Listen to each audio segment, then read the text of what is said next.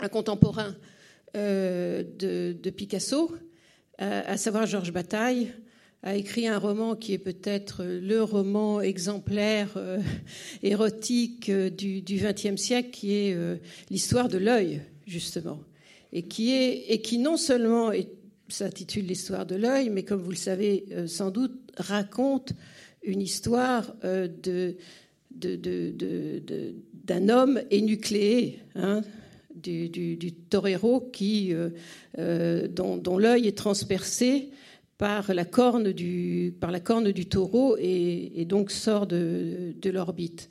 Et qui a tout un jeu comme ça dans, dans le roman euh, entre, entre la pulsion sexuelle, parce que tout ça se passe sous les yeux d'un petit groupe de, spectateurs extrêmement excités et que, et, que l'accident terrible auquel ils assistent ne, ne, fait pas, dont, l'accident terrible auquel ils assistent ne fait pas retomber euh, l'excitation sexuelle.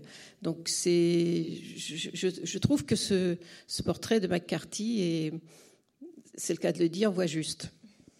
Non, les Demoiselles d'Avignon à droite, donc euh, le bordel philosophique tel que Picasso lui-même l'avait, l'avait nommé. Ce n'est qu'André Salmon en 1912 qui a changé euh, le titre euh, donc représentant la Cahier d'Avignon, la fameuse rue où Picasso pouvait fréquenter ou avoir entendu parler, mais plus probablement fréquenter euh, certaines prostituées. Euh, donc ce, tableau phare qui me permet de rendre hommage, qui nous permet de rendre hommage à un grand historien de l'art qu'on aimait beaucoup, Léo Steinberg, qui a consacré la première étude phare, on va dire, sur le sujet et a pris à, à, démasquer un peu tous les mystères de ce tableau. Euh, donc je, cite une, analyse de Leo Steinberg. Le tableau tout entier est une métaphore sexuelle et Picasso aura usé de son art pour en articuler l'érotique. Formes explosives et contenu érotique deviennent réciproquement métaphores l'un de l'autre. Pour Picasso, peindre et faire l'amour, c'est la même chose. Un, thème donc, qui était très cher à Léo Steinberg, qui avait fait sa thèse sur la sexualité du Christ au Moyen Âge et qui a continué comme ça à pouvoir, euh, d'une façon assez, euh, assez rare et brillante, aller de l'art ancien à l'art moderne d'une façon euh, continue. donc cette œuvre qui permet, qui s'inscrit bon, dans la tradition du nu féminin, évidemment, des courtisans et prostituées. Donc on rappelle les œuvres de d'Ingres, Toulouse-Lautrec, euh, Manet, euh, avec toujours cette, euh, cette frayeur aussi de la, syphilis hein, qui régnait à l'époque et du, drame aussi de Casagemas, donc de ne pas oublier qu'avec Picasso, Eros frôle Thanatos, et, ou retarde en tout cas Thanatos, et, la mort est toujours omniprésente. vous avez choisi, en fait, Catherine, ce tableau pour écrire un texte dans le catalogue, ou en tout cas un, une, analyse d'une partie de l'œuvre et partie de ce tableau. Est-ce que vous pouvez nous en parler un petit peu euh, Oui, bah, en effet, j'ai donc participé euh, au catalogue de, cette exposition au travers euh, euh, d'un thème qu'on m'a qu'on m'a suggéré. C'est pas moi qui, qui, l'ai choisi parce que je pense que de, moi-même j'aurais pas choisi ce, ce, ce, thème, à savoir euh, l'interprétation, enfin le, la vision euh, du féminisme, de la vision de Picasso par par les féministes. Et bon, j'ai pas une histoire très très étroite avec le, féminisme, mais ça m'a amusé de relever le, le, défi. Et il faut dire que en effet, ce euh, ce tableau euh, fondateur de, la modernité, comme on, dit euh, parfois, a beaucoup focalisé les interprétations des, féministes parce que, d'une part, certaines ont accusé ce, tableau de donner évidemment une représentation absolument horrible. Des, femmes, d'en faire des sortes de monstres, et puis d'autres interprétations disons, critiquer ou, comment dire, euh, discuter au moins euh, le fait qu'il s'adressait euh, principalement à un public d'hommes et pas à un public de femmes. Il y a même des, des, jeunes femmes artistes féministes qui avaient tenté de, réinterpréter à leur façon cette exhibition de, corps féminin en, faisant une sorte de, remake comme ça des, Demoiselles d'Avignon, mais d'un point de vue esthétique, qu'elles imaginaient féminin et non pas s'adressant à un regard d'homme masculin. Donc, euh, donc voilà, je me suis trouvée euh, face à, à cette matière assez riche, donc qui portait quand même principalement en effet sur, les, sur ce tableau, même presque symbole. Alors, il y a quand même des nuances à apporter par rapport. Enfin, je reviendrai à cette lecture féministe, mais auparavant, j'ai envie de dire qu'il y a des nuances à apporter euh, à ce commentaire de, de, de Steinberg. Euh, c'est vrai qu'il y a, euh, on peut y voir, si on fait une analyse euh, d'ailleurs assez formaliste, parce qu'on part d'une analyse assez formaliste avec Steinberg, on peut y voir une métaphore de, l'acte sexuel. Mais c'est pas sûr non plus. D'abord parce que Steinberg disait, voilà, ce tableau, en effet, il aurait été d'accord avec les féministes, ou il était peut-être d'accord avec les féministes, il s'adresse principalement aux hommes. C'est assez curieux quand même de partir de ce, point de vue, comme si d'abord des femmes n'étaient pas capables de considérer euh, un tableau qui représente des femmes, quelles qu'elles soient, même si elles sont absolument horribles et monstrueuses, on peut quand même s'y intéresser. Ça, c'est une première chose. Et euh, la deuxième chose, c'est que euh, cette frontalité justement de ces demoiselles d'Avignon, alors là aussi, restons dans une lecture formelle, cette frontalité interdit en quelque sorte à l'imaginaire de pénétrer le, tableau. Le, spectateur, il est quand même, euh, d'abord du point de vue justement de cet espace très, très étroit laissé euh, à l'extérieur, et, d'autre part, euh, le peu de séduction qu'exercent ces, donc ces, ces, femmes qui sont censées au contraire exciter le, désir, a pour effet quand même, on pourrait effet quand même de, repousser le, spectateur, en tout cas s'il avait le fantasme d'aller rejoindre ces, prostituées. Et il y a quelqu'un euh, d'ailleurs que vous avez interrogé pour le, pour le catalogue qui a très très bien vu ça, c'est Philippe Solers, euh, nous, dans Art Press, nous avions euh, publié un texte de lui sur Picasso qui, il y a déjà très longtemps, je ne sais plus dans quelle année, peut-être dans les années 80, quelque chose comme ça, et où il remarquait, euh, s'appuyant sur des, des, études préparatoires au tableau, qu'il y avait d'abord eu des, figures masculines, au moins une, qui était, qui était prévue. Et puis finalement, cette figure masculine, elle a disparu, donc il en concluait, il disait, bah, vous voyez, elles sont tellement rébarbatives qu'il n'a pas pu rentrer. Quoi. Bon. Et, et en effet, l'homme peut pas rentrer euh, dans, ce, dans ce groupe de femmes.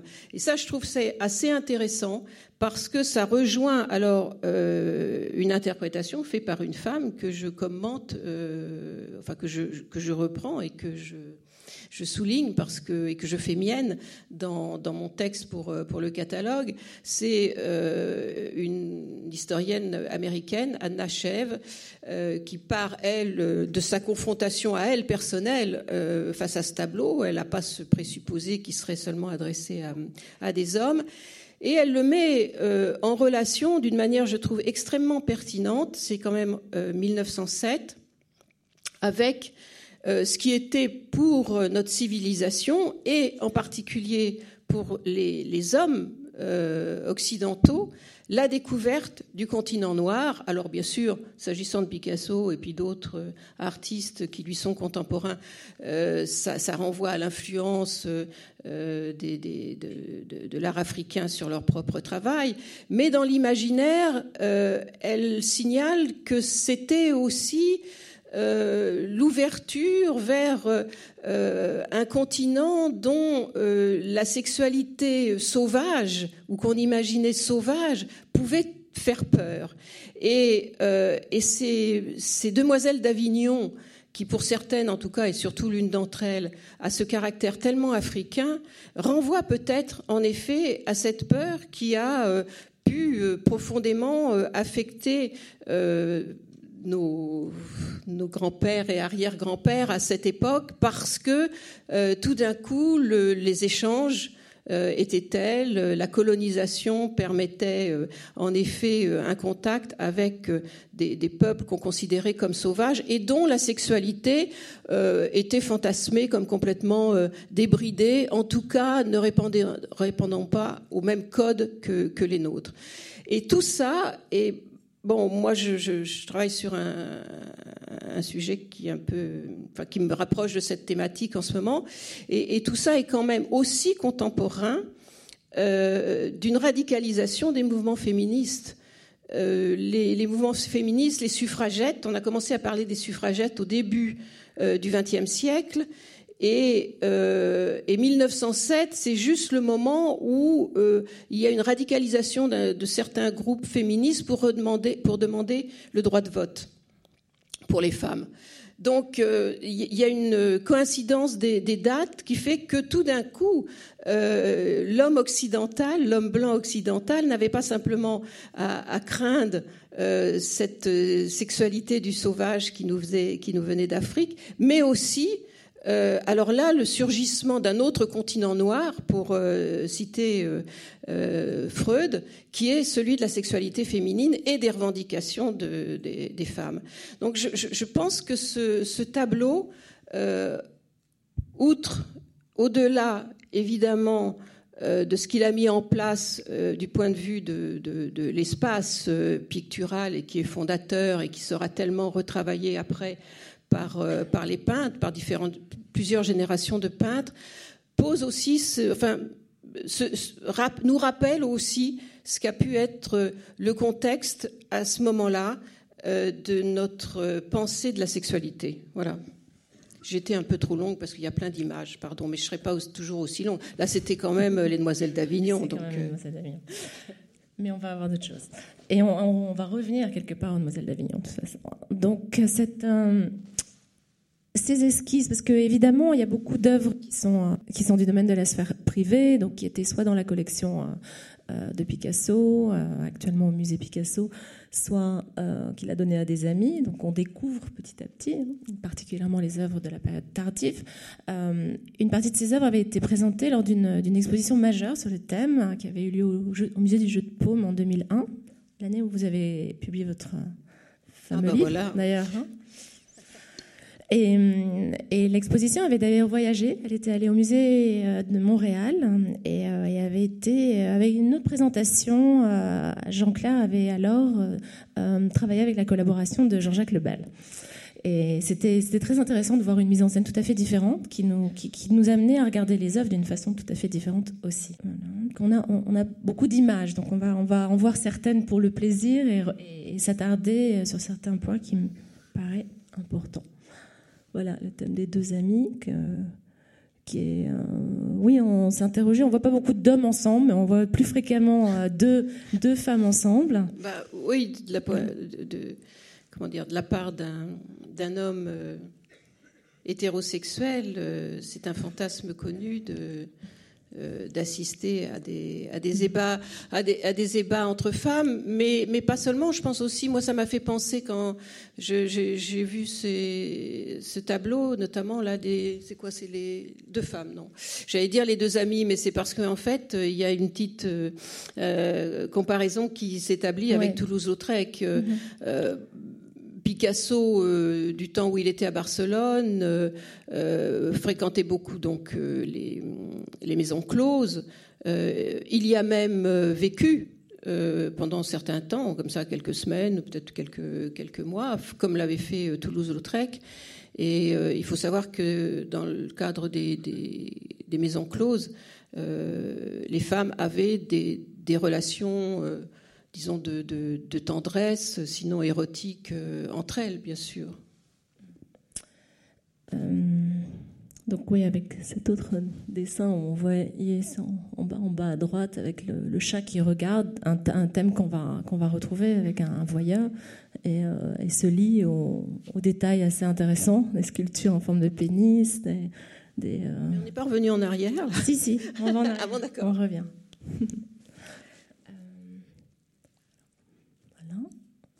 Donc, euh, cette, euh, cette œuvre euh, aussi qui participe à un ensemble d'œuvres en fait où, l'érotisme est plus fantasmé, où finalement Picasso utilise ce jeu de, réserve pour se, pour se présenter lui, pas forcément sous ses, sous ses traits les plus réels, mais souvent sous des formes de, de, métaphores, en, en minotaure, en taureau, ou là, dans cet homme néoclassicisant et cette, cette, femme qui est en réserve et qui, est, qui, qui participe à la, rêverie en fait.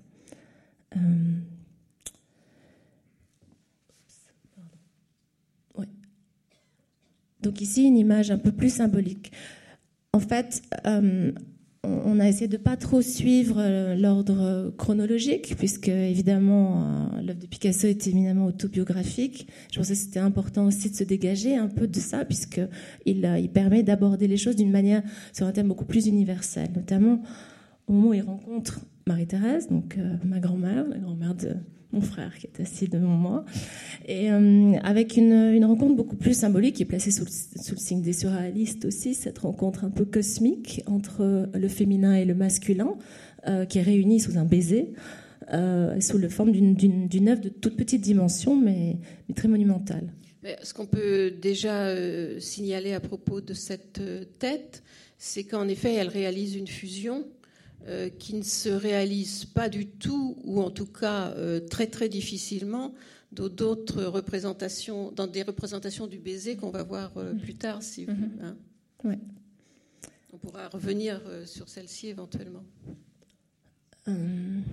donc, Ici, l'occasion de présenter des, œuvres sculptées, puisque dans la période de Marie-Thérèse, c'est l'occasion aussi, euh, cette, euh, cette passion charnelle l'amène à explorer toutes sortes de techniques, et notamment la sculpture. À gauche, on voit donc un, plâtre euh, monumental qui, nous rappelle Picasso, un autodidacte dans le domaine de la sculpture, est, est amené soit à regarder l'œuvre de ses contemporains ou de ses plus anciens, ou alors d'aller visiter des œuvres qu'il a vues dans des musées ou que Christian Zervos a pu mettre à sa disposition, dont l'œuvre classique, euh, grecque classique, ou voire néolithique. Euh, c'est ce, un peu ce dont nous rappelle cette œuvre qui semble comme ça où il y a des organes euh, sexuels qui peuvent être en plus masculins, féminins et qui sont entremêlés où finalement on voit qu'il va au-delà du portrait traditionnel. Il va projeter son désir finalement dans la toile ou dans, ou dans, une, dans une autre œuvre, dans une sculpture ou gravure.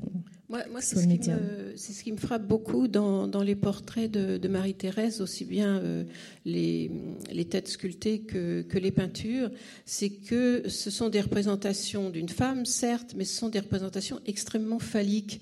C'est-à-dire, euh, elle, elle devient une sorte de, déesse primitive, comme ça, euh, qui et son, et son corps de femme se, se confond avec, mm. euh, avec le phallus. Mm. Et ça, c'est évidemment euh, euh, tout.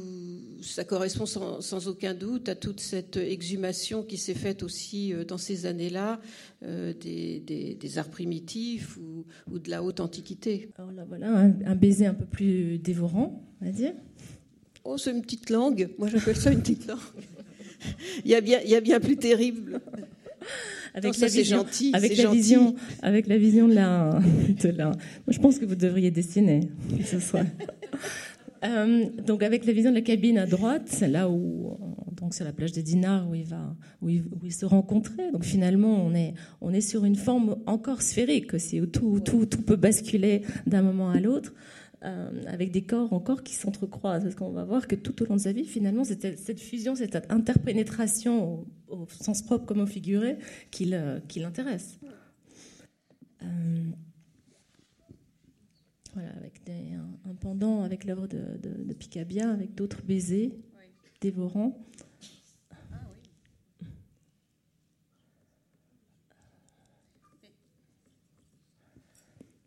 Oui, vous voulez revenir, c'est Picabia Non, oui, j'avais évoqué ces, baisers de, de Picabia lorsqu'on regardait tous les baisers de, de, Picasso parce que, en effet, ils ont aussi ils réalisent cette euh, cette fusion, mais qui est une fusion, euh, peut-être pas celui-là, euh, si quand même un peu, qui est une fusion dévoratrice en fait. C'est-à-dire que les deux partenaires donnent l'impression de vouloir s'incorporer l'autre et, donc c'est quand même euh, une forme de, baiser qui est assez cruelle et, et, quand même assez menaçante. Et Bon, on peut, comme je, est-ce qu'il y a d'autres images de, baisers? On reviendra sur les baisers. Beaucoup de baisers.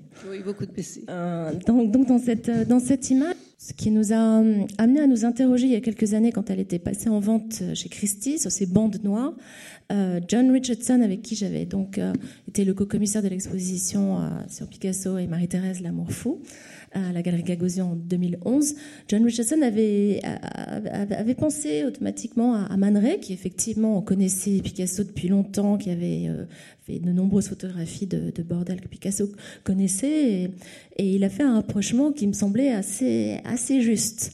Euh, donc avec ce bandage euh, esthétisant, qui est sans doute encore une fois figuré, puisque quelque part il vampirise un peu ses, modèles. Donc euh, il, les, il les met. D'ailleurs, euh, au-delà des bandages, ça me faisait penser à ces, à ces, à ces femmes qu'il place sur une chaise, qu'il place dans un coin, qu'il place parfois dans un cadre, parfois le tout en même temps dans un cadre, dans un coin et sur une chaise.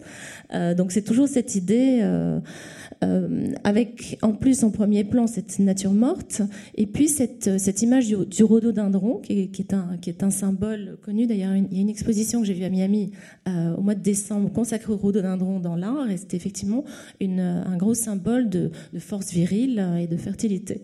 Donc avec un voilà, une résonance dans l'œuvre d'Araki, un artiste aussi fasciné par le, à la fois le sexe et la mort. Euh, ce qu'on pourrait quand même ajouter à propos de, Picasso, puisque l'œuvre est tellement euh, autobiographique, que euh, cette tendance à vouloir attacher ou en tout cas enfermer les femmes vient peut-être aussi du fait que euh, à une exception près, elles avaient quand même tendance, au bout de quelque temps, à vouloir fuir. Donc, euh, au moins dans les tableaux, euh, cherchait-il à les, à les retenir? C'est juste. Et, y a aussi, j'évoquais le fait, c'est intéressant que, curieusement, quand on s'attache à regarder de près les, portraits de chaque femme, on s'aperçoit que c'était comme si les, il les préfigure. Euh, on a l'impression que euh, quand il les rencontre, elles correspondent à un besoin qu'il a dans son art et évidemment comme dans, sa vie.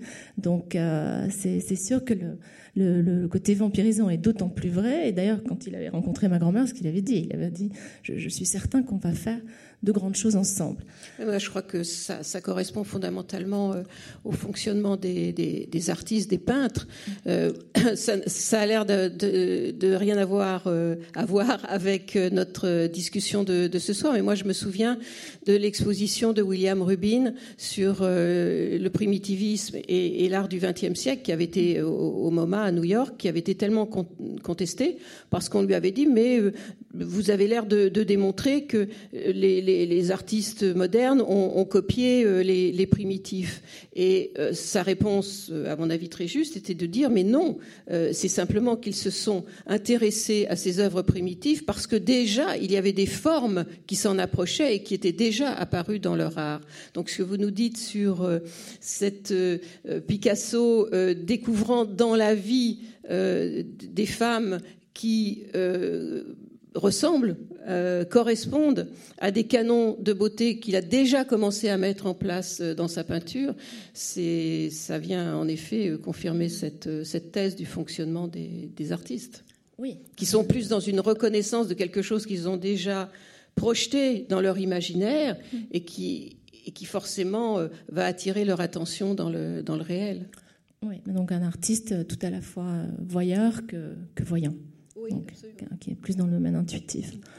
Donc ça, euh, c'est cette suite de gravures qui avait été commandée par Ambroise Vola, où justement Picasso trouve le prétexte de, de, se plonger dans la mythologie et de, et de se mettre en scène sous le, sous le, le physique du Minotaure, euh, avec un autre, un autre baiser. J'avance parce que comme euh, j'essaie de... Bah, c'est-à-dire que, puisqu'on avait prévu de mettre ça en correspondance avec des, des contemporains, il y a une image de Saora. Ah oui, qui va venir. Qui va venir Non, qui vient plus tard. Oui, qui vient plus tard. Vous voulez l'avoir maintenant? Bah, en fait, euh, ce qu'on peut déjà, euh, oui, euh, Antonio Saura est donc un des peintres qui figure dans, l'exposition là, Picasso Mania, ah, et, qui avait, il avait réalisé une série de, peintures sur des, des photos de, de corrida moi, j'ai demandé à DNA qu'on puisse en projeter une parce que d'abord, la corrida a occupé une très grande place dans, la vie de Picasso, bien sûr. Hein. il y a je sais combien de photos qui, le montrent dans, les corridas. Et euh, pourquoi les corridas? Parce que je pense aussi que là, enfin, je, citais euh, euh l'histoire, euh, de l'œil tout à l'heure de, Georges Bataille. Il y a donc une corrida qui, se déroule dans ce, dans ce roman où le torero Granero est, est nucléé et, en fait, bien sûr, euh, tout ça correspond à cette conception de, l'érotisme où le, la, jouissance euh, porté à, un certain degré d'intensité euh, rejoint quelque chose qui est de, l'ordre de, la mort en fait et que euh, tout ce qui subsiste dans nos sociétés de rappel de ces sacrifices primitifs et, la corrida est peut-être euh, le, dernier de ces de la, dernière présence de ces, de ces rituels sacrificiels dans, nos sociétés, euh, évidemment, ont une très grande résonance euh, érotique.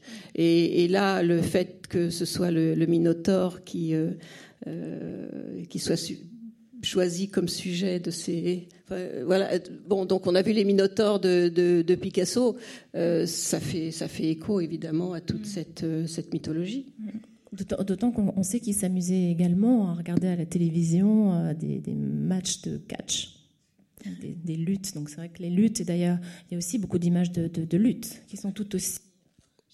Oui, oui, bien sûr. En fait, qui, qui sont intéressantes pour, pour l'artiste dans ce qu'elles montrent de, l'imbrication des corps, justement. Et, en effet, il y a certains sports qui, qui, favorisent ça, où les corps s'entremêlent et, où il devient des fois difficile de distinguer euh, à qui appartient tel bras ou telle jambe. Ah bon? Euh, donc je voulais parler aussi un peu de littérature érotique. Euh, Picasso, on sait, était non seulement un grand connaisseur grâce à, sa curiosité naturelle, mais aussi par ses amis, que ce soit Guillaume Apollinaire ou, d'autres qui lui procuraient de nombreux ouvrages. Euh, il connaissait donc les, grands classiques du genre, donc Lamartine, Musset, Verlaine, Goethe, mais aussi l'Arétin, Restif de la Bretonne.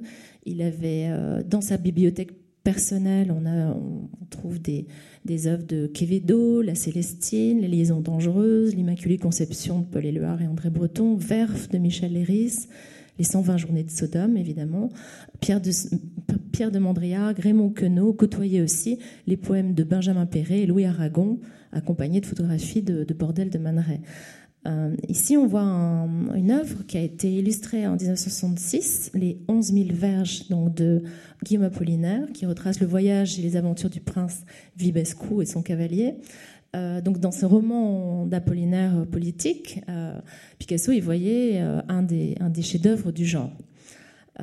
Donc, ça, a donné lieu à toute une série de, de gravures, mais comme il a fait d'autres choses, je vais vous montrer et Guillaume Apollinaire, d'ailleurs, dirigeait une revue, une revue qui s'appelait les, Maîtres de l'amour, dès, 1908. Euh, voilà, ça c'était euh, la, maison Tellier ah de Montpassant, qui, avait Été, euh, qui avait été donc illustrée par Degas. Et Degas avait acheté les monotypes qui sont actuellement au musée Picasso.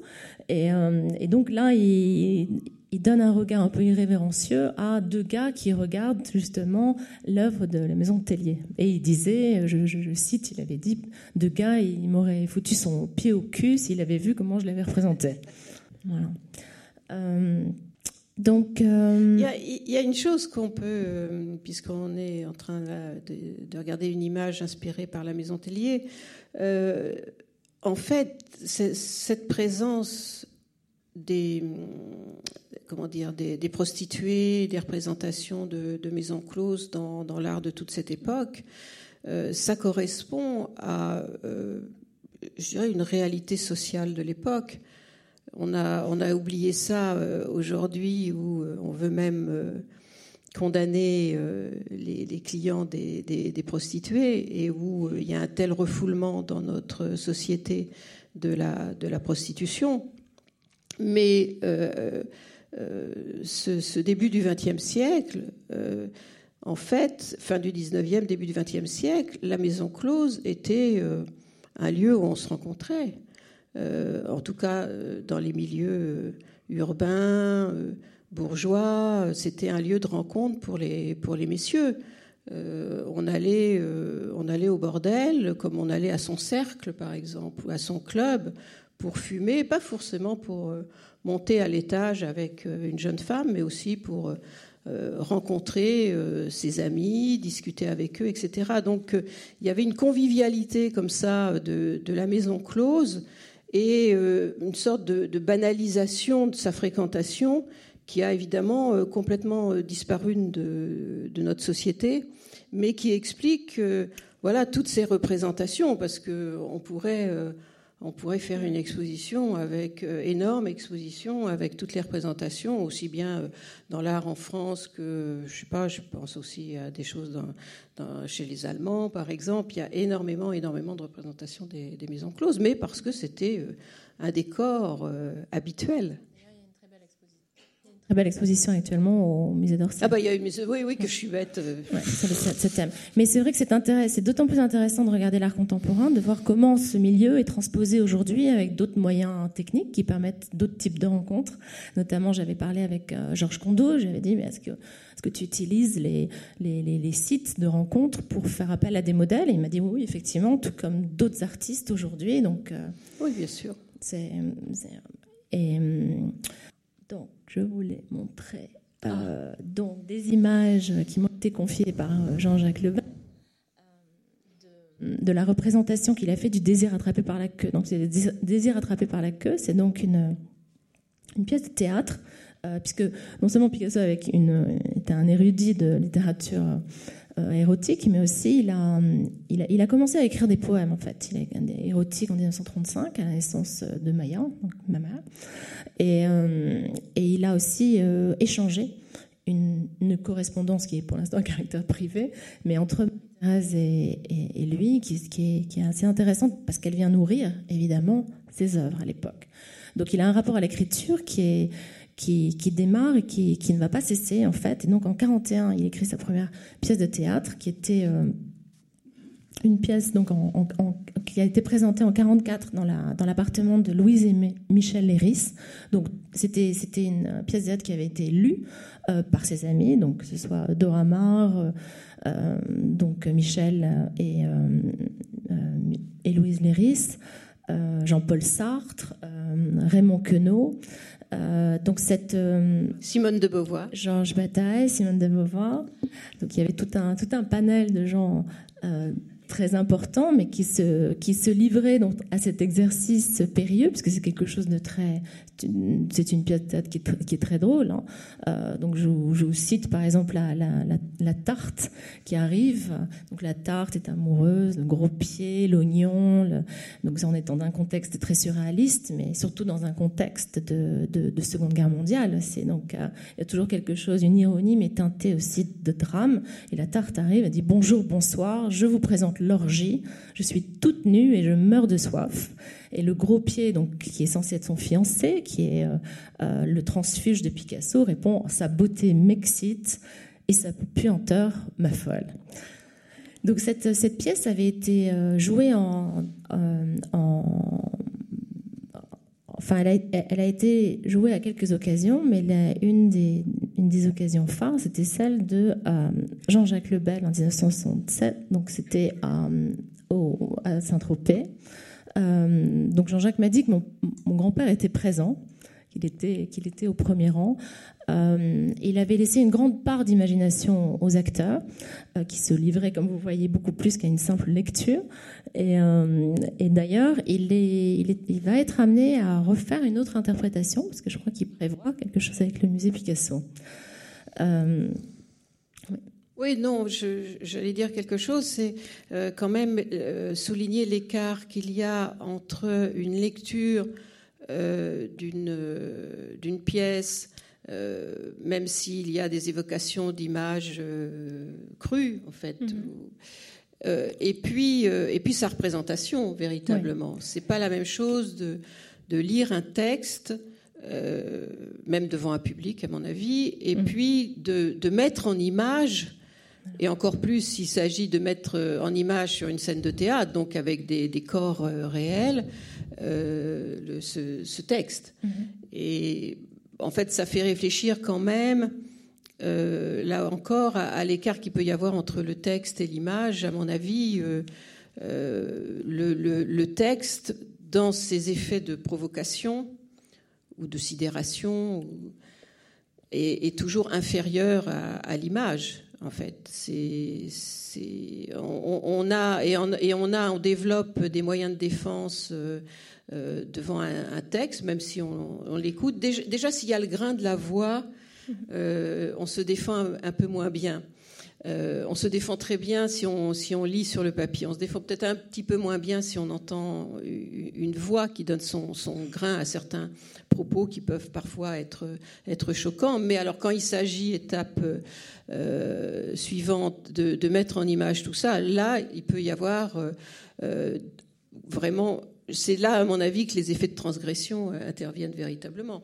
Donc euh, c'est intéressant que des artistes, en effet, aient relevé ce défi de mettre en image ou en acte, puisqu'il s'agit de théâtre, euh, un, texte de cette nature. Oui. Là, ça, prenait plutôt la forme d'un happening. D'ailleurs, on, ne savait pas quelle allait être la fin.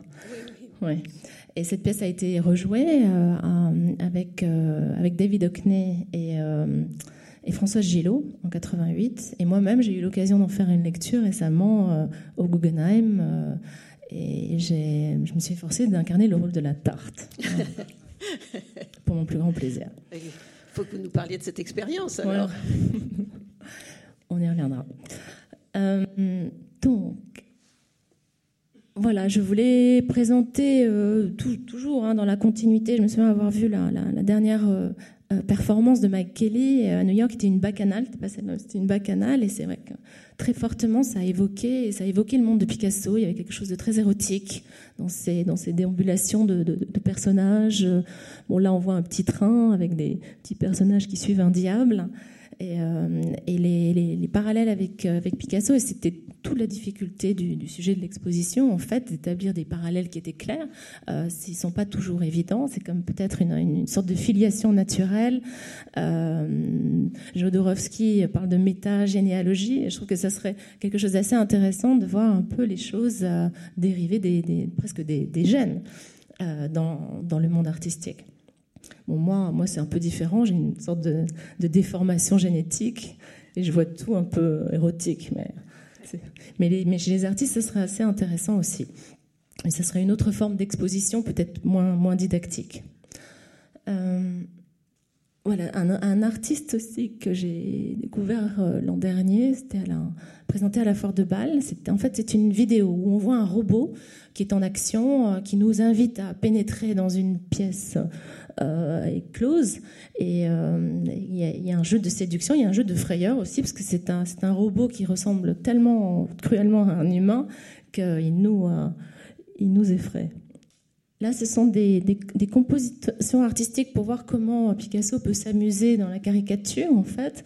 là, c'était pour son ami Jaime Sabartes, qu'il a caricaturé auprès de, femmes qu'il avait déchirées dans des pages du magazine Vogue, et qui sont maintenant au, au musée Picasso, pour nous amener à, à d'autres euh, icônes, on va dire, de la, de la bande dessinée, hein, Picasso étant euh, un des plus grands conteurs aussi, puisque je crois que c'est justement Philippe Solers qui disait on pourrait pour chaque tableau imaginer euh, tout un roman ou un film, parce que y y a, les personnages sont tellement chargés humainement qu'on peut, on peut se faire dérouler toute une histoire.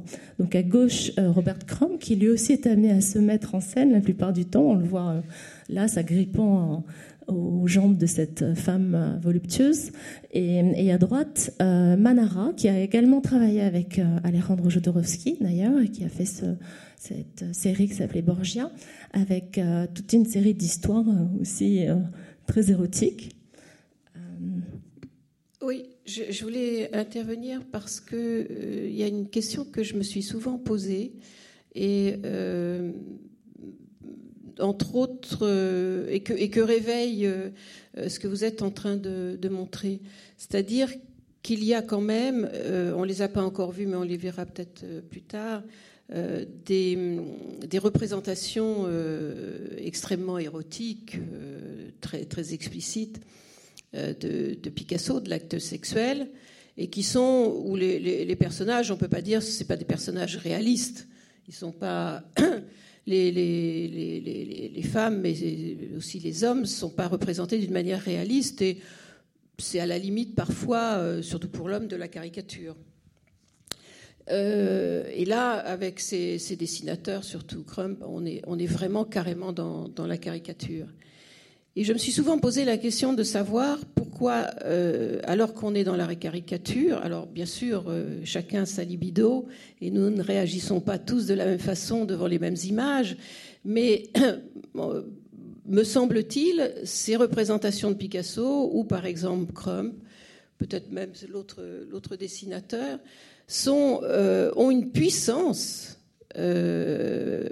d'action sur la libido que n'ont pas d'autres représentations sexuelles très caricaturales. Euh, je ne sais pas, on ne l'a pas vu, mais il y, a des représentations de condos, par exemple des, peintures de, de condos qui sont, euh, des représentations de, monstres. Bon, c'est aussi euh, des représentations à caractère érotique, voilà. Mais bon, c'est peut-être euh, ma propre réaction à, moi, mais il me semble que j'ai eu l'occasion d'en parler avec d'autres et que les réactions étaient, les mêmes. Euh, elle ne parle pas à notre libido, alors que euh, les représentations de Crumb parlent à la libido ou bien sûr les, gravures de, Picasso. Donc j'ai pas pas la réponse à ça, mais je trouve que c'est une question assez intéressante qui serait à creuser pourquoi, euh, lorsqu'on est dans le domaine, qu'on n'est pas dans le domaine du réalisme justement, qu'on est dans le domaine de, figures imaginaires, euh, plus ou moins monstrueuses, plus ou moins caricaturées, euh, pourquoi certaines agissent comme si nous étions en face de corps réels ou presque, ou de représentations de corps réels, rendus d'une manière réaliste en tout cas, et, et pourquoi dans d'autres cas cet appel à, notre, euh, à une réaction libidinale de notre part ne joue pas. Voilà. Donc ça, c'est un sujet qui serait assez intéressant à, à, creuser. Donc d'autres de, de, Crépax qui avait fait illustrer l'histoire d'eau et de Georges Pichard, donc d'autres maîtres du genre. Euh, Richard Prince avec justement cette, euh, cette, utilisation d'Internet dont j'évoquais euh, tout à l'heure, c'est toutes ces photographies prises sur Instagram ou, ou, même ces, jeux où il utilise des, photographies, des pages de magazines, lui-même étant un grand collectionneur de, choses érotiques. et on avait, j'avais évoqué avec lui d'ailleurs toute l'influence des, films érotiques accessible sur Internet, qui ouvre tout un champ nouveau, évidemment, à la plupart des artistes. Euh, donc Georges Condo, euh, Vincent Corpet, qui est présent dans l'exposition, que vous affectionnez particulièrement, je crois. En fait, oui, Vincent Corpet. Un... Puis surtout, on vous voit avec votre, votre ami euh, Jean-Claire. Mon, meilleur ennemi qui est Jean-Claire. Euh, bah oui, alors Vincent Corpé, oui, j'aime bien le travail de Vincent Corpé, euh, et c'est un artiste que, que, je suis depuis depuis longtemps. C'est les, les, gravures, ces, ces, illustrations qu'il qui, a faites et qui sont visibles dans l'exposition des 120 journées de, de Sodome. Euh, c'est un c'est un défi extraordinaire qu'il a voulu relever, c'est-à-dire qu'il a voulu représenter, figurer toutes ces positions euh, les plus euh, difficiles d'ailleurs euh, à imaginer et, les plus insoutenables pour, pour l'esprit, les plus, les plus cruelles. il a voulu mettre ça en image. Il y a eu beaucoup d'illustrations du Marquis de Sade, mais on ne s'était encore jamais attaqué à la représentation des, des, positions comme ça particulièrement difficiles à, à figurer pour différentes, différentes raisons comme l'a fait, fait Vincent Corpé. Donc je, je, trouve, euh, pour moi, c'est ce que doit faire un artiste, c'est-à-dire euh, relever des défis, essayer de se confronter à ce qui est de l'ordre de l'irreprésentable. Euh, pour essayer, tenter quand même de, le représenter. Et c'est pour ça que je, trouve assez extraordinaire ce, travail qu'il a fait euh, d'illustration des, positions des, 120 journées. Et puis, euh, ça c'était un peu pour la blague. J'ai ajouté un tableau qui est un, qui est un diptyque. Qui est réalisé sur le, principe, en tout cas pour ce qui est la, la partie qui est sur, votre droite, euh, de l'association libre, une forme en entraîne une autre, etc. Et puis il reporte la configuration de, l'ensemble sur l'autre partie. Et là, il faisait rentrer dans cette série-là euh, un couple, la représentation d'un couple euh, enlacé très étroitement enlacés, mais en même temps dans une relation d'une cruauté terrible, euh, en fait euh, complètement euh, sadique, sadienne, sinon, sinon sadique. Et donc ça, c'était un peu une plaisanterie de sa part. C'est à une époque, sans doute, c'était peint à une époque où je devais un peu polémiquer avec Jean Clair, et donc il nous a représentés tous les deux, moi, lui tranchant la gorge. Bon, mais c'était bien longtemps avant Daesh. Et... Aucun rapport. Et c'était tout symbolique. Il a fait un portrait de, de nu de, de vous aussi, bah, comme il a fait beaucoup de, de, nus, de, de, personnes de son entourage ou d'autres euh, ou d'autres personnes, euh, pas forcément euh, comme ça connues, qui sont des gens qui le sollicitent pour c'est des tableaux qui sont des, représentations de la personne à échelle 1 et complètement nue et, dans une position absolument euh, rigide, comme ça, euh, sans, aucun artifice. Mhm. C'est un peu dur. Hein Quand on se voit après, euh, on n'est pas toujours content. Ça, ne flatte pas le narcissisme. Donc cet artiste qui avait été présenté parce qu'il avait évoqué le fait que cette série des 367 de Picasso avait été fondamentale pour, pour lui. donc on oui, c'est des, des, œuvres de, David Salé, notamment celle sur votre euh, droite, euh, qui est une œuvre assez, assez ancienne maintenant, mais euh, qui, qui, pose la question d'ailleurs de... Bon, David Salé a, travaillé beaucoup à partir d'images qui sont des images aussi empruntées à des magazines porno, certaines photos aussi faites dans son, dans son atelier, on n'est jamais très sûr de, la source de, la photo. Euh, et, ce qui m'avait intéressé dans ces séries anciennes, c'était la superposition des images et la, dualité qu'elle qu'elle créait. Euh, nous obligeant en quelque sorte à choisir ce qu'on était en train de regarder, c'est-à-dire euh, devant cette position très très obscène de, la jeune femme, on doit prendre la décision de de, de l'identifier, si je puis dire, en traversant les images qui, sont, euh, qui lui sont superposés. Et je trouve que c'est une manière de provoquer le, le, regardeur qui est assez intéressante. C'est-à-dire euh, on, peut se concentrer sur euh, le morceau de papier peint qui est sur le, sur le côté ou, se concentrer sur cette représentation de bateau si on veut éviter euh, de voir ce, ce, gros plan d'un derrière de, jeune femme. Mais en tout cas, il nous fait prendre conscience que lorsqu'on regarde le derrière de la jeune femme, on l'a vraiment décidé. quoi.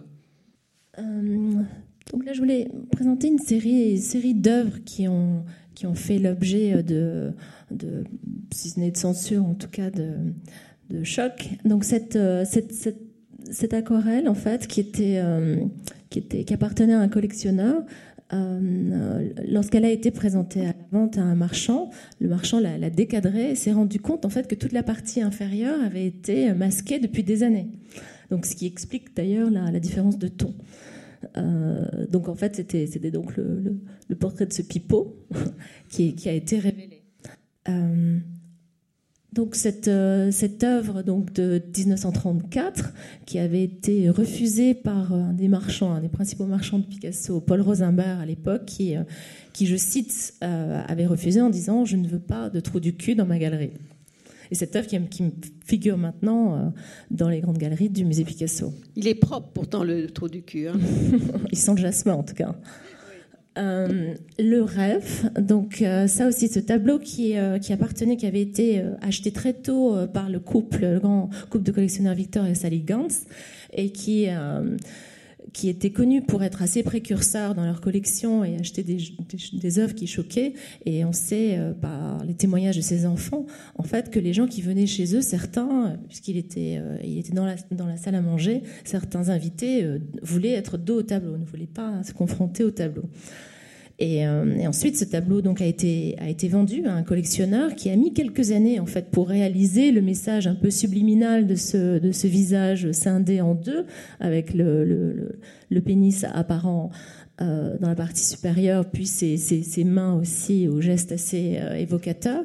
Et lorsqu'il s'est rendu compte, parce qu'après quand on le voit, on ne voit que ça, il a, il a préféré s'en dessaisir. Il l'a vendu donc à Steve Wynn, qui a fini par le vendre à Steve Cohen, on sait, pour, un, pour une somme assez colossale de 155 millions. Donc c'est vrai que le, goût aussi a évolué, ce qui est assez intéressant, puisque le Picasso très érotique avant était plutôt euh, euh, mis à l'écart, euh, voire, euh, gardé dans les chambres, alors que maintenant, c'est ce que la, la, demande veut. Ah oui, ça, j'avais réuni ces, ces, ces, nus, ces qui représentent donc Matisse au travail. Parce que justement, je vous dit, Leo Steinberg avait une fois fait une conférence en présentant euh, Matisse qui étudiait un, un, chien, donc il étudie d'une façon presque scientifique comme ça, hein, et une autre photographie de Picasso qui prenait le chien par le cou et le regardait droit dans les yeux. Et c'est vrai quand on voit la façon dont, Matisse euh, étudie son modèle, qui est, certainement pas une méthode que Picasso employait, on sait qu'il a, il a demandé à, ses, femmes, à ses muses, de poser mais bah, de très rares occasions. La, plupart du temps, c'était vraiment une image fantasmée pendant la nuit qui restituait, d'où la vérité peut-être plus profonde il y, a, une chose qu'il faut, qu'il faut souligner, c'est que, euh, et que soulignait, je crois, Marie-Laure Bernadac euh, dans le catalogue de, l'exposition justement de Picasso érotique, ah je crois, c'était dans ce catalogue, elle soulignait le fait quand même que euh, pratiquement, sauf dans sa jeunesse, et, tout, oui, première enfin, oui, sauf qu'il était tout jeune, Picasso a eu comme modèle essentiellement ses femmes, ses propres femmes, les femmes avec qui il vivait, euh, ce qui n'est pas le cas de Matisse. Et, ça, je crois que c'est aussi euh, très, très important à souligner parce que euh, ça veut dire quelque chose, euh, sans doute, euh, dans, la manière dont le regard du peintre appréhende son, son modèle. S'il a une relation intime, si c'est si sa compagne, si c'est celle avec qui il prend ses repas et avec qui il se couche le soir, c'est pas tout à fait la même chose que le rapport à un modèle, aussi érotisé soit-il, mais qui ne partage pas la vie du, du peintre. Et ça explique aussi euh, me semble-t-il, ce qui est absolument, enfin, une, dimension vraiment passionnante dans l'œuvre de Picasso, c'est sa dimension autobiographique, c'est-à-dire qu'il a raconté sa vie et, ses femmes et, ses relations avec ses femmes dans, sa peinture. Donc, euh, ah oui, d'autres œuvres de Paul McCarthy, avec celle euh, bah, en bas à droite qui a, qui a fait l'objet de vandalisme il y a, il y a deux ans. le qui était présenté Place Vendôme. Donc c'est sûr qu'aujourd'hui encore, hein, certaines œuvres euh, ne sont pas ne sont pas forcément acceptées par le grand public. Euh, c'est une attaque à la fois à l'art contemporain et. Oui, mais enfin bon, c'est un peu plus. Enfin, le McCarthy là, il est quand même un peu plus simpliste que les que les Picasso qu'on a vus auparavant. Raphaël et la Fornarina, dans cette série qui était, qui était présentée euh, en 1968, c'est une année importante, à la galerie Louise Léris, mais qui était présentée dans une à part, fermée à clé à l'époque. Je, racontais, je crois que j'avais raconté cette anecdote à, Diana, c'est que euh, il y a des années, euh, euh, peu de temps après, avant, après l'ouverture du, musée Picasso, euh, les, gravures érotiques de l'année 68 étaient exposées dans le, grenier. Et enfin, ce que j'appelle le grenier, c'est-à-dire tout à fait le, dernier étage. Et je m'étais trouvé un jour comme ça, je visitais le musée, par hasard derrière un jeune couple qui, visitait en même temps que moi, et j'avais entendu le garçon dire à la, à la, jeune femme devant ses gravures, bah, tu vois, lui en 68, qu'est-ce qu'il faisait? Il s'embêtait pas. Hein. Moi, j'avoue que c'est. Et, et, en fait, ça m'avait fait réfléchir. Du coup, j'avais calculé euh, l'âge de, de, de, Picasso en, en 68. Certes, il n'avait plus 20 ans. Il était même déjà très, assez, très, très âgé. Il Oui, il avait près de, plus de 90 ans. Oui, il avait quand même. Oui, hein, à 90 ans. Presque, presque 90 ans. Oui, 80, oui, 80. Euh, oui, et puis en plus, non seulement il s'amusait bien, mais en plus il était, euh, il jouait avec les personnages de l'histoire de l'art, puisqu'on voit Raphaël et, la Fornarina. Euh, observé par le pape. Ah oui. Hein, alors... avec Michel-Ange qui est derrière, derrière le rideau ou sous le lit. Oui. Alors, en fait, euh, en fait, on vient d'évoquer l'âge de, Picasso. Euh, peut-être que Picasso, euh, dans, ses gravures, aurait voulu s'identifier à Raphaël il est, un peu plus certain qu'il était quand même dans, la position du, pape, c'est-à-dire du, regardeur, qui dans certaines gravures apparaît comme ça, glisse le nez derrière, un rideau, en fait. Il était plus dans la position du voyeur, ce qui est d'ailleurs la position de, de l'artiste, que dans, dans la position de, l'acteur, enfin du, du, Raphaël de ces, de ces gravures. c'est, moi, j'aime beaucoup cette série pas, simplement parce qu'elles ont cette thématique euh, érotique et parce que le, dessin est absolument magnifique, mais, mais, mais aussi parce qu'il y a de la part de l'artiste une sorte d'autodérision quand même. Y a, il y a une, il y a une mise en représentation de, lui-même qui est pas du tout euh, pas du tout narcissique. Il est alors là pour le coup euh, caricaturé. Enfin, et, ça c'est quand même assez intéressant et pas si fréquent finalement de la part des artistes. Alors, il a, il, a, il a, effectivement 87 ans. Et là encore, euh, Léo Steinberg m'avait rappelé qu'il y avait un, un, certain âge où, euh, où euh, le, désir disparaissait et qu'il était surpris parce que pour lui, Picasso, ce désir était, était, était toujours là. Dans une citation, d'ailleurs, Picasso disait Oui, c'est comme on, avec l'âge, on a, on fume plus, mais, mais on, a, on, on, a encore envie. C'est un peu comme, comme l'amour, on le fait plus, mais on on a encore envie. Oui, oui, mais c'est ce que prouvent les, toutes dernières œuvres de Picasso, d'ailleurs, je crois. Oui, qu'on va voir maintenant. Donc avec un, un, dessin euh, exceptionnel, bah, de, très grandes dimensions, qui, qui euh, une sorte de gros plan en fait, qui s'amène, qui nous amène à nous interroger si jamais justement c'est ces gros plans cinématographiques, on peut pas, on, pas jouer une influence dans son dans son œuvre. Donc on est en 67. Oui, mais c'est oui, oui. Oui, c'est euh, c'est une origine du monde juste avant. Enfin, c'est là, c'est le, c'est avant l'origine du monde. Mm-hmm. Euh, en fait, oui, et en plus c'est de c'est de grandes dimensions. Vous l'avez rappelé, c'est très important. Et, bien sûr, ça fait ça fait penser, comme vous le soulignez, euh, au cinéma pornographique qui euh, aime tellement les, gros plans. Et là aussi, il y a une fonction du gros plan. Euh cette réification des corps qu'opère la, la, pornographie, elle a pour conséquence qu'on découpe les, corps et que on y prélève, pour le regard en tout cas, uniquement les organes sexuels. Et, c'est pour ça que ce, Picasso est en effet très très intéressant.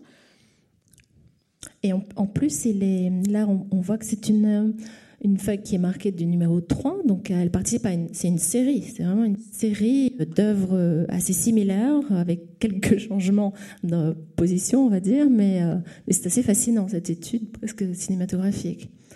Euh, ça, me, enfin, ça, ça me fait penser, il y a euh, dans un, texte de Baudrillard, mais euh, j'avoue que comme ça me vient en tête là maintenant, j'ai pas la référence, où il parle euh, d'une euh, comment on peut dire ça, je sais pas, pas c'est pas un spectacle, mais de d'une pratique qu'il avait découverte au Japon où des hommes euh, payaient euh, pour venir simplement. Il y avait, c'était, c'était pas euh, des prostituées qu'ils venaient voir, c'était, c'était des femmes qui exposaient simplement leur leur sexe et les hommes payaient pour venir voir de très très près ce sexe. Donc, en fait, de réaliser dans le réel cette cette fonction de focalisation de la caméra dans les, dans les films pornographiques. Et, donc ce, ça aussi, ce dessin aussi euh, correspond comme ça à cette pulsion sexuelle qui, euh, qui a tendance à focaliser sur, euh, sur les organes. C'était au Japon. Oui, c'est d'autant plus intéressant que le Japon, c'est vrai qu'avec toute, toute cette culture de retenue, a, donné naissance à des œuvres particulièrement érotiques, justement, avec des corps dévoilés. Ou... Et là aussi, je, je, reviens à ce que je disais tout à l'heure, euh, ces, ces, fameuses gravures érotiques euh, japonaises sur lesquelles vous avez travaillé, je crois, euh, elles sont, elles, elles sont pas du tout réalistes. Les, les corps sont pas des corps euh, réalistes. Les, les, visages sont très stéréotypés. Et là aussi, les, les, les faits euh, érotique, enfin le, le, la, la, manière dont ça appelle chez nous le, le, désir est très fort, très très violent, et, et, je trouve ça assez intéressant. Et parfois, d'ailleurs, ça peut être plus suggestif euh, qu'une qu'une photo, par exemple. Mm. Donc là, des œuvres de Thomas. Ah bah là, c'est des photos, mais elles sont un peu floues. qui sont prises euh, donc d'après des, des, films pornographiques, en fait, des photos retravaillées. Euh, ça, c'est un, un, travail que je trouve assez intéressant, Thomas Ruff, parce que en fait, c'est un peu, ça fonctionne un peu de la même façon que les, David, le David Salé qu'on a montré tout, tout à l'heure. C'est-à-dire que il faut, ça oblige vraiment le regard à aller fouiller dans l'image pour identifier ce qui est représenté, parce que le flou fait que on, on voit pas très, on comprend pas forcément très bien euh, euh, qu'est-ce qui se passe tout de suite. Et, et, et là, ça met le, le, le, le spectateur dans l'obligation de d'aller y voir vraiment, voilà, d'aller d'aller fouiller l'image avec son regard. Les, les, films qui étaient cryptés euh, sur Canal Plus, c'est dont, dont, je me souviens. Oui, c'est ça. Euh, avec d'autres artistes contemporains donc, qui, qui s'attachent encore à cette restitution du réel, d'approche de, des détails. Euh, j'avance parce qu'on a ah oui, alors ça, ça, Bernard Dufour, en fait, euh, je, sais pas, euh, on voit la pisseuse? Oui. Bon, alors. en fait, on déborde un peu sur l'art. c'est ce tableau de Bernard Dufour, euh, je l'ai suggéré à, à Diana euh, parce que elle elle va vous montrer euh, la fameuse pisseuse de, Picasso là dans, un moment, et on, on, réfléchissait aux différentes pisseuses euh, de, l'histoire de l'art en quelque sorte. Euh, c'est une représentation, euh, là aussi, ça dépend des, de sa, sa, libido à chacun. Tout le monde n'est pas euh, excité par une femme en train d'uriner, mais enfin, c'est néanmoins une, une pratique qui existe. Et lorsqu'elle m'a parlé de ça, moi, j'ai aussitôt pensé à, à ce, ce, polyptyque de, de, Bernard Dufour, qui est au musée national, au musée d'art moderne de la ville de Paris, et qui est assez intéressant parce que il mêle une représentation euh, d'une femme qui n'est pas euh, véritablement en train d'uriner, mais vraiment en train de, même de, déféquer à des représentations euh, politiques.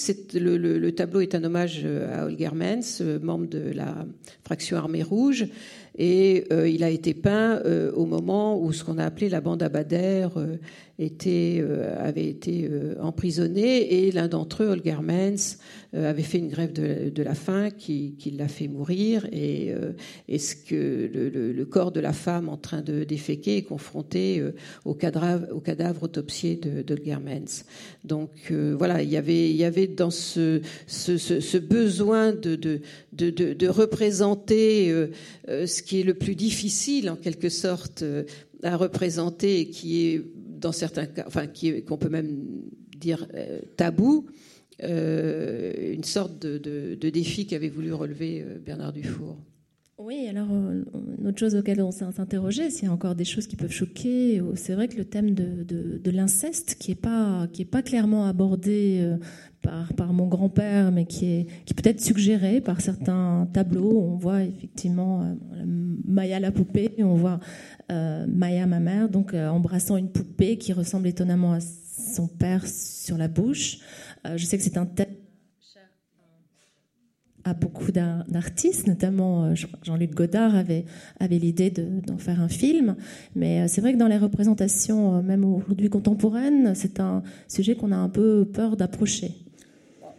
C'est simplement que aujourd'hui, euh, mais ça n'a pas toujours été comme ça, et ça ne le sera peut-être pas toujours. C'est vrai que le thème de l'inceste est un, des thèmes les plus les plus tabous. s'il y a une dernière chose comme ça euh, qui fait encore résistance, euh, c'est celle-là dans, dans, dans, notre société. Mais mais que qu'il y ait de la part d'un père envers sa fille, par exemple, du désir incestueux, on peut. Moi, je pense qu'on doit l'admettre parce que, parce que ça existe forcément. Maintenant, euh, il y a ce qui relève du passage à l'acte. Euh, ça, c'est ça, c'est autre chose. Le désir, c'est une chose. Le passage à l'acte, c'en est une autre. Et la représentation du, désir, c'est encore autre chose. C'est pas parce qu'on aura représenté euh, son désir incestueux envers sa fille ou sa petite fille que pour autant on sera un père incestueux qui aura en effet je sais pas, eu des attouchements avec, euh, avec sa fille. Je crois que ça, c'est toujours une chose qu'il est important de, de, de, rappeler, c'est que la représentation, ça n'est pas le, réel, et que la représentation, elle est là au contraire comme une sorte de, euh, de, de, possibilité d'exprimer des fantasmes que, que bien sûr, pour des tas de raisons sociales, morales, pour certains religieux, etc., sont interdits. Euh, donc ça c'était pour juste montrer, on va devoir accélérer malheureusement un petit peu. Donc ça c'est pour montrer les, relectures des, grands tableaux du passé. Euh, donc le déjeuner sur l'herbe, euh, ces relectures érotiques qui sont d'autant plus visibles dans les carnets de dessin, hein, qui sont, nombreux. avec d'autres artistes contemporains qui aussi se, se, basent sur des artistes anciens pour revisiter un peu des figures. Euh, ça, c'était pour montrer euh, des œuvres. Euh, donc, quand Picasso arrive dans, le sud de la France, s'installe à Valoris, là, il, se plonge dans l'Antiquité. Donc, tout, son monde est fait de, nymphes et de, et de centaures, et notamment de Priapes, à laquelle il s'identifie certainement et des baisers. Alors là, on retrouve des baisers avec une œuvre de Jeff Koons qui est dans l'exposition actuellement à droite. Et j'en profite pour montrer en fait le tableau qui, est, qui, a servi de départ. C'est un tableau à gauche de Picasso qui, est, euh, qui appartient maintenant à Jeff Koons.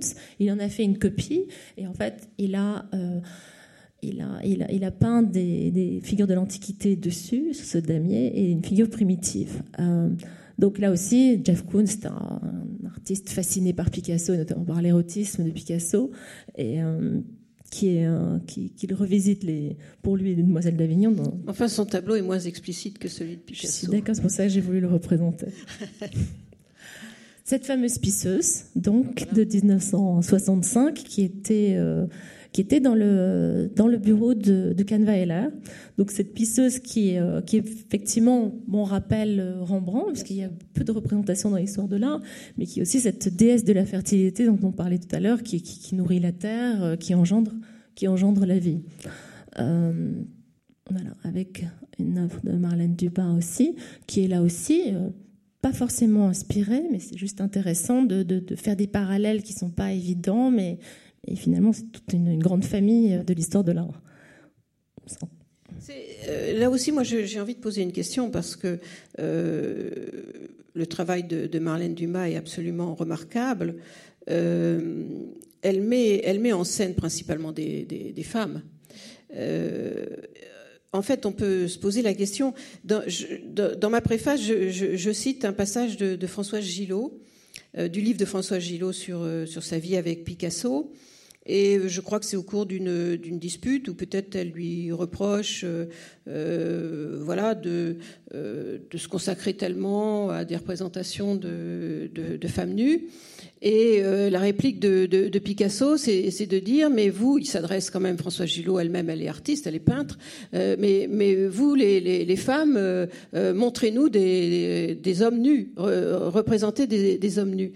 Et il faut remarquer que aujourd'hui, où quand même beaucoup de barrières sont, sont tombées, où il y a beaucoup plus qu'auparavant des artistes femmes qui sont reconnues, c'est plutôt quand même encore des images de femmes qui nous sont proposer que des images d'hommes.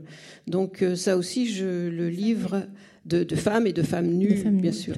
Et, ça aussi, je le, je le, livre à votre réflexion. C'est vrai, c'est étonnant. Hein. Donc les, deux amis qui font écho un peu aux, œuvres qu'on voyait Vous savez, je, pardon, je, je, reviens juste pour, pour, noter une chose, enfin pour, pour euh, compléter euh, ce que je disais à l'instant. Euh, je, ne sais pas, c'était au 18e peut-être, quand on parlait d'une femme, on disait une personne du sexe. C'était une façon gentille d'en parler, hein, c'était une façon respectueuse d'en parler. Voilà, donc euh, là, avec, euh, on approche de ces, tableaux euh, donc tardifs qui ont été qui ont été difficilement acceptés à l'époque, parce que là aussi, on parle de, beauté, de laideur, des, cœurs qui se, des corps qui se déploient. avec cette figure aplatie, évidemment, ça, ça, tout est dans la continuité. enfin, beaucoup d'auteurs parlent d'entêtement, mais c'est vrai qu'avec Picasso, cet entêtement de la même idée du corps qui se déploie, du corps visible de tous les côtés, comme si on était euh, en présence d'un miroir, et, euh, surtout ici euh, sur, sur l'oreiller. Alors on pense à des artistes, hein, qui, que ce soit Jenny Saville ou d'autres, qui, qui se plaquent contre une plaque de verre. Euh, mais je pense que c'est aussi intéressant de voir plus, plus on avance, plus on voit que ces corps féminins, finalement, féminin, masculin, on est presque dans une présence animale, on va au-delà de la représentation euh, singulière, on va, euh, on va vraiment dans le, dans, le, dans, dans, dans, le vif, dans, le, dans la vraie pulsion humaine, finalement, on va au-delà du figuratif. Ou alors celles qui sont c'était Philippe Soler qui disait finalement celles qui sont les, les, moins figuratives en deviennent les plus figurées justement parce qu'ils nous donnent à voir davantage.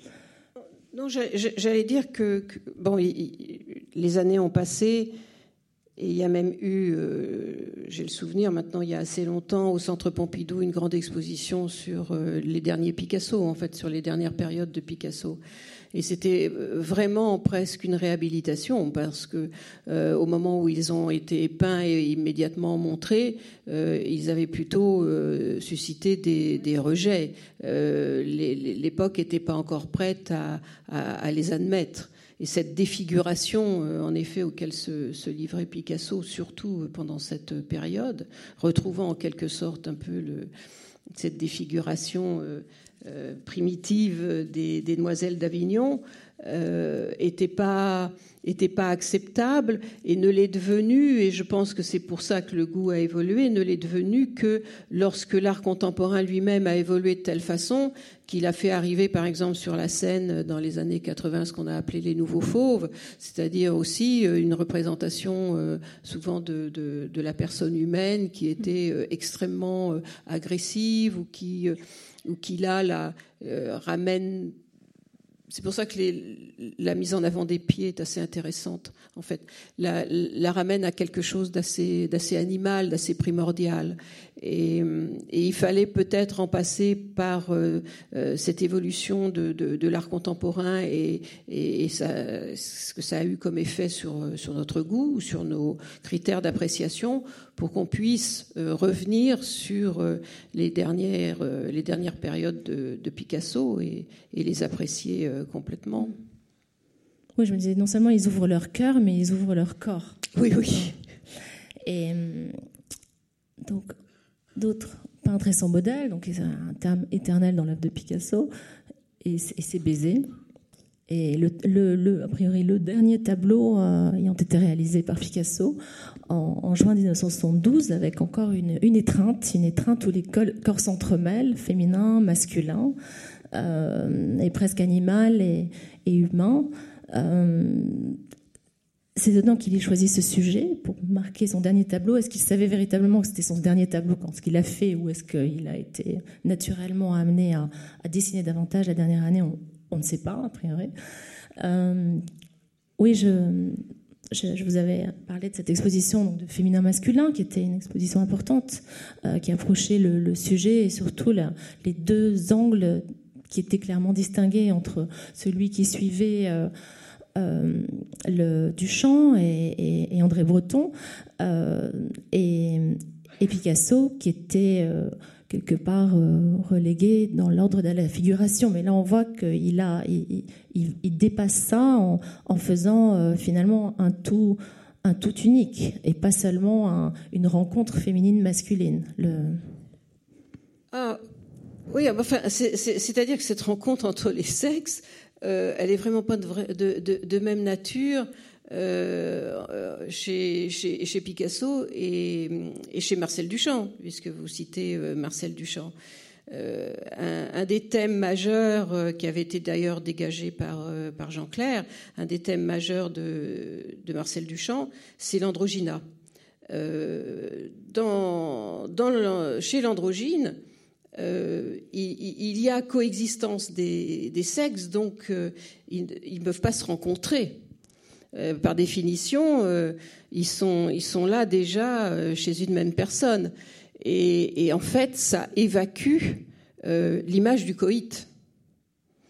Euh, et à mon avis, euh, ça explique beaucoup. Moi, j'ai toujours considéré que Marcel Duchamp était un, puritain, d'ailleurs breton aussi. Donc, euh, le surréalisme est plein de puritains.